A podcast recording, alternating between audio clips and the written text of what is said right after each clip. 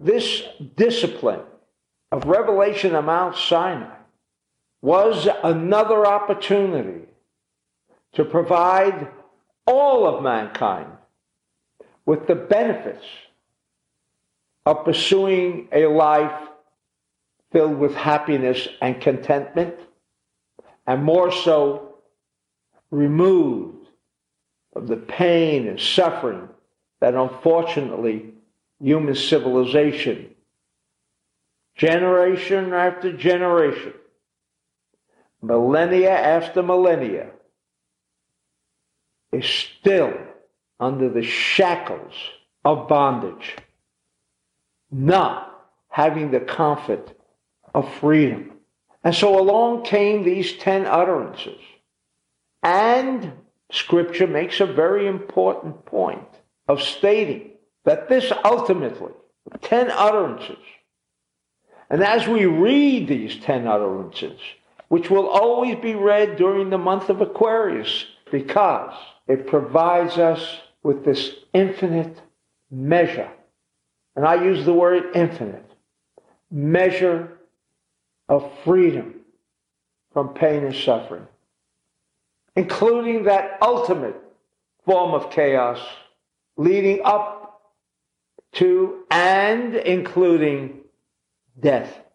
Ten utterances created not only a concept which today gradually is creeping into the mainstream, the idea of immortality. The Zohar stated many millennia ago, long before 20th century medical science came upon the idea that they have discovered immortality genes. They have discovered immortality cells. The subject of immortality is now included within the realm of physics. Something only a short 50 years ago seemed so far from the mainstream of human civilization. What does immortality mean? In addition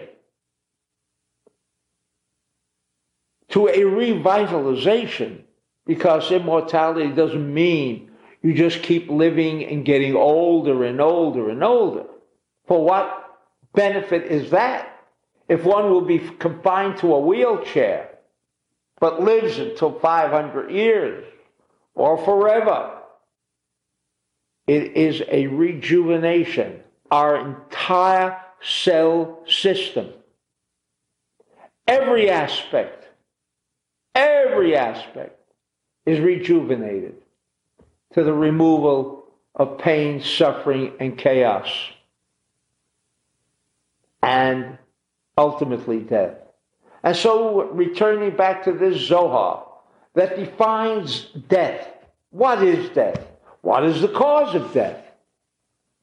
Now, while on many death certificates, we take notice of so many causes, endless reasons as to why this person died. And yet, states the Zohar, there is only one reason that a force an energy force known as death has been permitted to enter into the human being. And when that energy force takes hold, then death ultimately follows in many, many different ways. And so, if we can remove that energy force known as death, then death cannot take place. And so, what had been afforded by the ten utterances, and what we are going to take advantage of in this week's section, is as we listen, whether you are familiar with the Hebrew letters and words and verses, and in fact the story, but you have knowledge of why you are listening merely listening to the words of the ten utterances, My friends, as strange and as almost incredible as it may sound, with that reading, all of mankind had been given the opportunity to remove the energy of death within us. That simple? Yes. And as we, the Zohar, and as all Kabbalists will have always stated, no one needs to believe us. But it certainly is worth a try.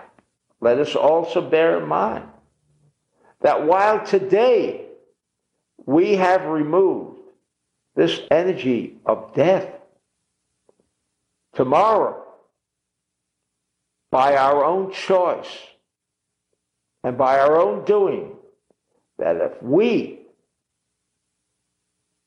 decide to conduct ourselves in a very negative manner, negative activities, then again, we may again restore and provide the opening for that energy force known as death to enter into our physical system. But, be it as it may, this morning that we read and hear the reading of the ten utterances, we shall have enjoyed the benefits of immortality.